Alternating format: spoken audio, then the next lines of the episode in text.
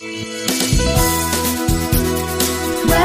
and science across the globe.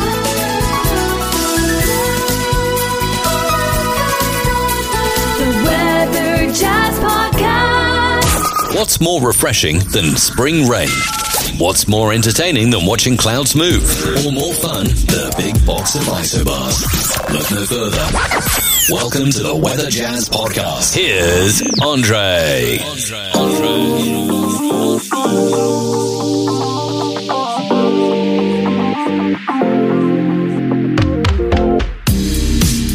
Welcome to Weather Jazz, a world audience podcast about anything and everything weather, science, earth science, and a whole lot more. I am your host and the creator of the Weather Jazz podcast, Andre Bernier.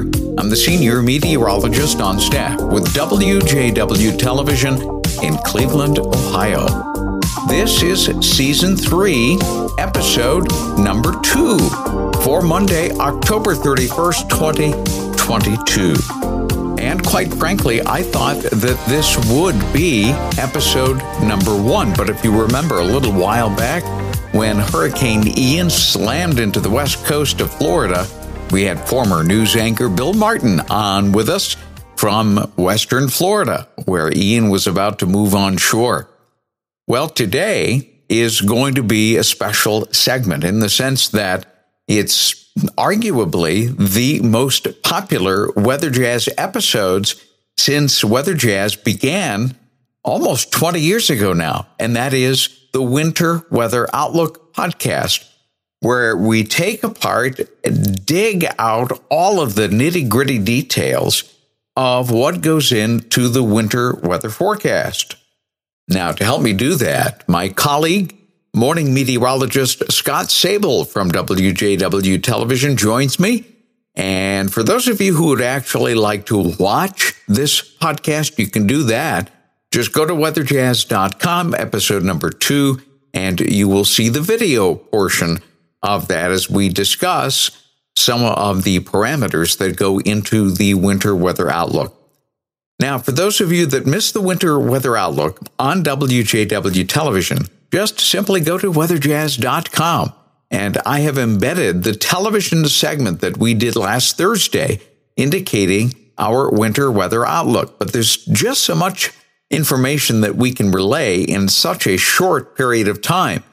They generously gave me about three minutes in order to explain what we would likely see so if you want to check that out before you get into the nitty gritty details vis a vis this podcast, you can do that. Again, weatherjazz.com.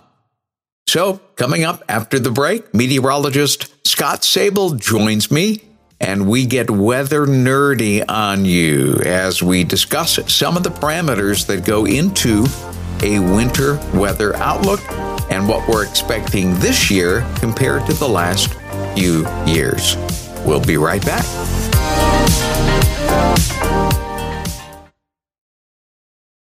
All right, Scott, this is the big reveal. Actually, we already had the big reveal Right, on right. the television side, but this is where we get to really unpackage and expand upon those things that we talked about uh, earlier last week on the winter weather outlook. It's a big one. It is. It really is. You know, it's it. You know, for us living in northern Ohio, you know, it's been hmm, what seven years since the last time that we had a, a winter that we had above normal snowfall. I believe it's been seven years. I think it was the winter Right. of 2013, 2014, something like that. Um, Yes, so that's you know. I, I I know the big thing with winter weather outlooks. You know, we always get this. It's like, well, what you know, everyone's like, yeah, it's going to be cold and snowy. What's the big deal? But we really try to narrow that down. You know, to you know, a month to month breakdown. You know, we look at December, we look at January and February, and of course, you can get winter weather in November and March and April too. We look at those three months and we try to give you kind of a general on average breakdown. You know, we can't tell you what's going to happen on February 3rd or, you know, January 20th. That's, what? that's, what? You mean you mean you can't tell me what's going to happen February 3rd? I kind of, I kind of equate those to like unicorns. They don't exist, but we do what we can. Right. But yeah, so I mean, Right. it's something I know. Long range outlooks are something that's a passion of mine. I love reading about it. Um, I remember, Mm. you know, as a little kid, you know, th- having a globe in my room. You know, this is real nerdy here. I'm, I'm sure you had something like this. And looking at it, and what I would do, I would put a piece of saran wrap over the globe, and I would draw the winds aloft on the saran wrap, so that way it wouldn't draw it on the globe. Ah, And it was right. fascinating to me because you could turn the globe and you could see in three dimensions before we had the internet. You know what was coming on the other side of the globe, and you know, and and in my you know my amateurish way, you're kind of connecting the dots, so to speak, just by looking at that globe. So it's always been a passion passion of mine, and and um, you know something that I know you and I have worked on for over 20 years, just trying to hone in the different research and and the different um, elements, and trying to get get better at it each and every year. The best way is still to this day looking at what we call analogs. And analogs essentially uh, would be where you take the current scenario and you look at the previous years that had something similar and what the outcome was then and try to match it up to this year. So we've had two La Nina winters, but very unusual ones because we had parameter parameters that were fighting each other. And the the fight put us in a real quiet zone in terms of the storm track. So yeah, it may have been cool-ish on last year was pretty close to normal Right. when you average it out temperature wise, but we were still below normal snowfall except for one of the months. Uh, this year, it's another La Nina year. Now, the there are indications that the La Nina will begin to fade Right. toward the end of this winter. So let's put this all together. What's different about this La Nina winter compared to the last two? And what are the other parameters uh, pointing to? What are we looking at? Well, I think the big difference when you look at La Nina is that if you go back to the summer of 2020, La Nina, maybe not officially, but when you look at all the different parameters, you look at the, um, uh, there is a, it's a chart and I can't remember what it is, but it's a chart that basically shows sea surface temperature anomalies and it shows it over you know, over a year's time. And you can kind of see it right along the international date line and in the area that would normally be the ENSO region. You know, it became almost neutral in 2020, not officially Yeah. because it wasn't long enough to go neutral, you know, by, by textbook definition. And then in the fall of 2021, that La Nina started taking over as we, hit, you know, for last winter. This winter, there was some weakening, but it, but it was more consistent la- this past summer in 2022 mm-hmm. and into this fall. So I think that's one big difference. The other big difference was that, and I have this on a PowerPoint. I think I sent it to the weather team too, and I, and I made a YouTube clip on this. And, and other meteorologists and climatologists have talked about this. But last winter, or the late last fall, and it was in late November into December, the MJO, which is the Madden Julian hmm. Oscillation. Okay, it's the Right. and and you know Google that everybody if you if you don't know what that is. It's basically tropical disturbances that go around the equator, and they're somewhat cyclical, but they come in different magnitudes. And we started noticing that the MJO was getting really strong in December. Right. November of 2020 was unsettled. It was cool, wet. Um, we had some snow. We had like four inches of snow, which is okay, a decent amount in November. But it started going into a favorable phase, and there's eight different phases. And the phase uh, was in a warm phase, and it started going into that in December. And I remember early December of 2020, where I'm like, wow, this is interesting because now we're looking at, in, other, in essence, the MJO was overriding the La Nina briefly, and it was Right. overriding a lot of factors. And it was interesting because that MJO worked in concert with this ridge of high pressure, anomalously high ridge of high pressure in the northern Pacific. It was one of the strongest on record for that time of year. And they kind of fed off of one another. And it's like putting a rock in a stream, you know, it deviated the jet stream. And the result for us in most of the middle of the country and in the Great Lakes was no snow in December. And the last time anything close to that happened was in 1931. Um, once that MJO started coming out of out of those phases, you know, then we started getting cold. You know, last winter we had the big snow in January around MLK weekend, and but it was at that point, you know, it was it was going to be a, a you know a, an uphill battle to try to recoup the the lack of snow in December. Yeah, so that's so that was the big difference this mm-hmm. year. Although as we record this now, and we're recording this on Halloween, the MJO is interestingly enough in a similar phase to what it was in December of 2020. I saw that, Yeah. but, but the amplitude is different. Correct. Yeah, the amplitude isn't as strong, and probably you know when you look at the temperatures here the last couple of weeks, you know it's kind of circled back in the same phases, mm-hmm. but it's allowed for a couple of cool days. You know, it's been cool today. It's what, upper fifties, and it was a little bit cooler last week. Mm-hmm. But we've had these bursts of warmth. 60s and 70s, then it backs off. And then the remainder of this week, the first week in November, is going to be really warm. So it's interesting to see how the MJO can override that La Nina. Now, I think what's going to set the stage and going back to the outlook is that going into the second half of November, we're really going to start to see that MJO get into a favorable phase for cooler weather. The Yep. jet stream is mm-hmm. going to get a little stronger and more favorable. The cold is up there. I mean, it's up over central Canada. So, you know, back to your original question, what's different? Those two things. And I think it's going to set the stage for a much quicker uh, and snowier start to winter because of those factors, among a few others. Um, you know, we, we're not going to have a repeat of December of 2020. It just doesn't seem like that's going to happen. All right. Well, that's good. Uh, it looks like a fast start. It still looks like a fast start to winter once we get into December. And thus goes the the mentality that most people really can't seem to get a grasp on then, and that is the current conditions don't necessarily point to a seasonal outlook. That's correct. Yeah. I mean, you know, a warm November, warm October, don't use that as, as, as a predictor ahead. No. You know, we can easily have what happened last December, fourth warmest, fifth warmest on record in Northern Right. Ohio. And everyone Yeah. was crying, Oh, yeah, this reminds me of back in, you know, 82 was a warm, um, a, a warm December. And, but we started seeing those signs around Christmas that the switch was going to flip. But yeah, you can't use that as a predictor of the winter ahead for sure. Now, we've not ever in recorded history seen seven winters in a row where the snowfall is either just a little below or a lot below normal. In other words, it never went normal or above. Never. That's never happened in Cleveland history.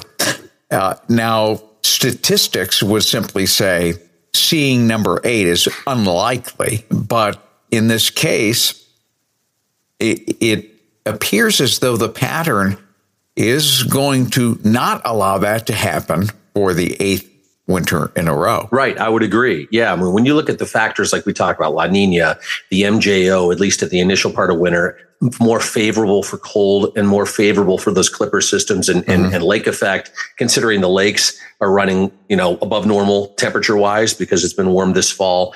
Um, and and I can go into the other factors too. It just it seems like we're going to get a wrap a, a quick start to winter, and the quicker we get, you know, the quicker of a start we get, um, you know, the easier. How should I put it? The the the chances of us getting above normal snowfall will be easier, even if we get a and, and we're more than likely get some sort of thaw in January, Oh, sure. early February. You know, we'll have we'll have days in the 40s and 50s. The chances of that not happening are very slim. But yeah, we start out much quicker. You know, that's the, our chances of, of of seeing an above normal snowfall. I think are much higher than they've been in recent memory for sure. All right. So uh, here we are uh, calling for uh, basically snowfall in the 70 to 80 inch plus range, uh, which is certainly significant given the fact that the last seven years we've been either just under or well under that. So anything even remotely close to normal is going to seem like, whoa, what's happening here? Because we're used to kind of get, getting. Um, getting off uh, easy Right. uh, uh, in, in terms of winter. So this is going to be an interesting thing to to uh, to watch. And you're right about a quick start to winter does have an impact, potentially at least for the rest of the winter, in the sense that it's a positive feedback. Once once you establish cold early, it's a little easier to keep it there on a bit more consistent level if all those other parameters remain the same. And uh, the, and this year, unlike the last two years, which the PNA, the the the Pacific North American uh, parameter, the cycle, uh, long term, really drove whether or not we saw the cold. Because the AO wasn't, uh, Arctic oscillation wasn't a factor. Right. North American uh, AO was not a factor. There was no Greenland block. Right, right. This year, we've got the Greenland block early, Sure. and uh, it, it appears as though the MJO uh, nowhere near the amplitude it had last year, and it's cycling back into a more favorable position for cold and snow right. Uh, as we head towards Thanksgiving. So you think we'll uh, see a snowfall before Thanksgiving? I think so. I really do. Mm-hmm. I think what we're going to notice now is that, and the other factors we go over too, we, we look at the Indian Ocean, the IOD, the Indian Ocean Dipole, which is another. That's a new one, isn't it? That's a relatively it, new parameter. Yeah, it, you know, it's one that I've um, I've heard about, didn't pay much mm-hmm. attention to, but it's gone through some interesting phases that, you know, just like anything else, you know, if the magnitude is high enough, um, you know, mm-hmm. it can, it, it can, it can, it can augment certain things. Um, you know, we have a La Nina, the IOD, you combined, you combined that, which I believe it's negative now and it's supposed to go positive. Um, you combine that with the changes in the MJO and the background La Nina state. And that's one of the other factors that we look at. Another one, by the way, that, um, Dr. Judah Cohen, who works at, um, oh, I can't remember the company that he works for, but he does a lot of research in ice coverage uh, over the Kara Sea, ice coverage over the Arctic Circle and the extent of the snow cover and how rapid the snow over Eurasia expands in October. Mm-hmm. And he's done a lot of research in showing that if the snow cover expands at a rapid rate in October, there's a connection to a disruption of the polar vortex. More of a disruption you get, you know, the more aptitude you have of a, of a meandering jet stream and, and cold. What's interesting is that the snow cover up there, up over Eurasia hasn't expanded extremely fast so we'll mm. see hmm. how that works out. At least that by itself um, isn't showing that you know that the PV, the polar vortex will start to become more disjointed, but it's still early. You know, it's still really mm. early for that. So that's another factor we look at too. Um, and all of that, you know, the Siberian high, all of that um, changes the jet stream coming in off of Asia. And the more that jet stream, whether it's strong or meandering, will augment the pressure patterns in the Northern Pacific. It'll change the EPO and thus the PNA, all those specific teleconnections you talked right. about. Yeah. And if yeah. everything kind of marches according to plan, yeah, I mean, we could be looking at some cold, but yeah, everything is pointing to that at this point. Um, and yeah, I think we'll see some snow before Thanksgiving. I don't know how much at this point, but I, I think it'll be cold enough for probably our first lake effect event by the end of the month. Mm-hmm. All right, we'll see how that pans out. This is a relatively young science, of that being long range. Mm-hmm. Of course, long range has been tried for for for decades, right. even you know a century plus, without much success. But we are getting better as we understand long range teleconnections, mm-hmm. uh, and uh, so this is uh, this is an exciting time in long range forecasting. It really is, you know, and there's so many businesses that use long range forecasting now. You have the agriculture business, you have hedge funds in New York, you have, and I'm only naming the two off the top of my head, but a, I mean it's a billion dollar business, and the fact mm-hmm. that you have all of this, or at least the majority of this information online, and it's freely available, whereas back in the day it was in somebody's spiral notebook on a bookshelf and no one had access to it, you know. Right. But now, you know, you can study this stuff and read papers. I always caution people because the weather is nonlinear. The atmosphere operates nonlinear. And what that means is it's not a one to one relationship, typical mm-hmm. butterfly effect, cause and effect. You know, if this happens in, you know, in the, with this magnitude over Asia, it doesn't mean that North America is going to see it in the same with the same magnitude. It's it, it, all these different connections, all these different teleconnections and variables kind of come together, but it's like a recipe.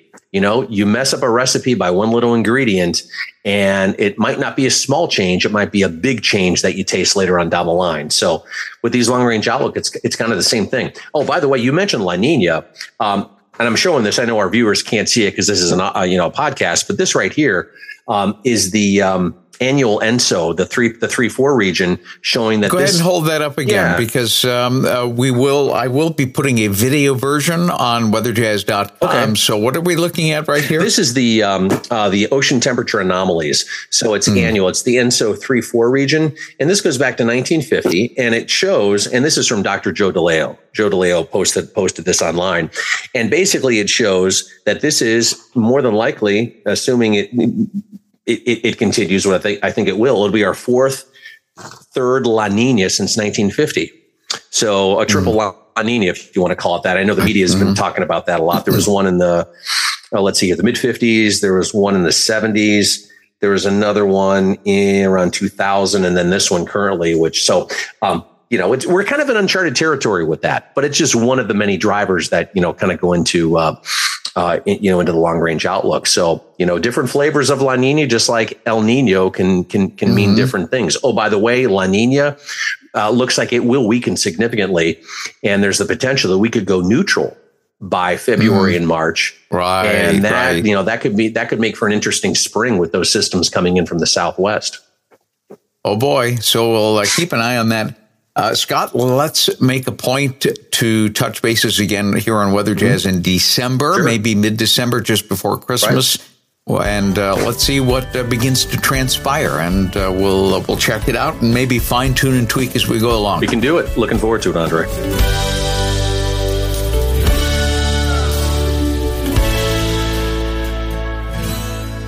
Now, in April of 2023, when the last flake has fallen and the tally is done, and let's hope it's April and not May, because we have had Mays with snowfall here in Northeast Ohio. But let's hope that it is in April and we can look back and say that we had a pretty decent handle on the winter of 2022 2023. We will have an update sometime in December probably just a little before Christmas with Scott Sabol. And speaking of which, let me give you a shameless plug for episode number three. Scott and I will talk about probability of precipitation, one of those numbers that you see on the eight day. What does it mean? What does it really mean? And do we use it in a different way compared to, say, a forecast that you would see from the National Weather Service? We'll dig into all of those details coming up in episode number three. Hope you enjoyed today's episode. Help me to spread the word about this podcast inside your sphere of influence, whether it be in social media, by email, word of mouth, every way possible. Just let folks know that Weather Jazz is something that you enjoy listening to. Help to spread the joy. Do you have a question or a topic suggestion? I welcome that input. You can easily reach me, weatherjazz at yahoo.com, and also now via voicemail at the Weather Jazz Podcast Audience Connect line, 234 525 5888. The next go around, probability of precipitation, it's something you won't want to miss, especially you've always wondered just exactly what goes in to that number that you see on the eighth day. We'll see you soon. Weather and science across the globe.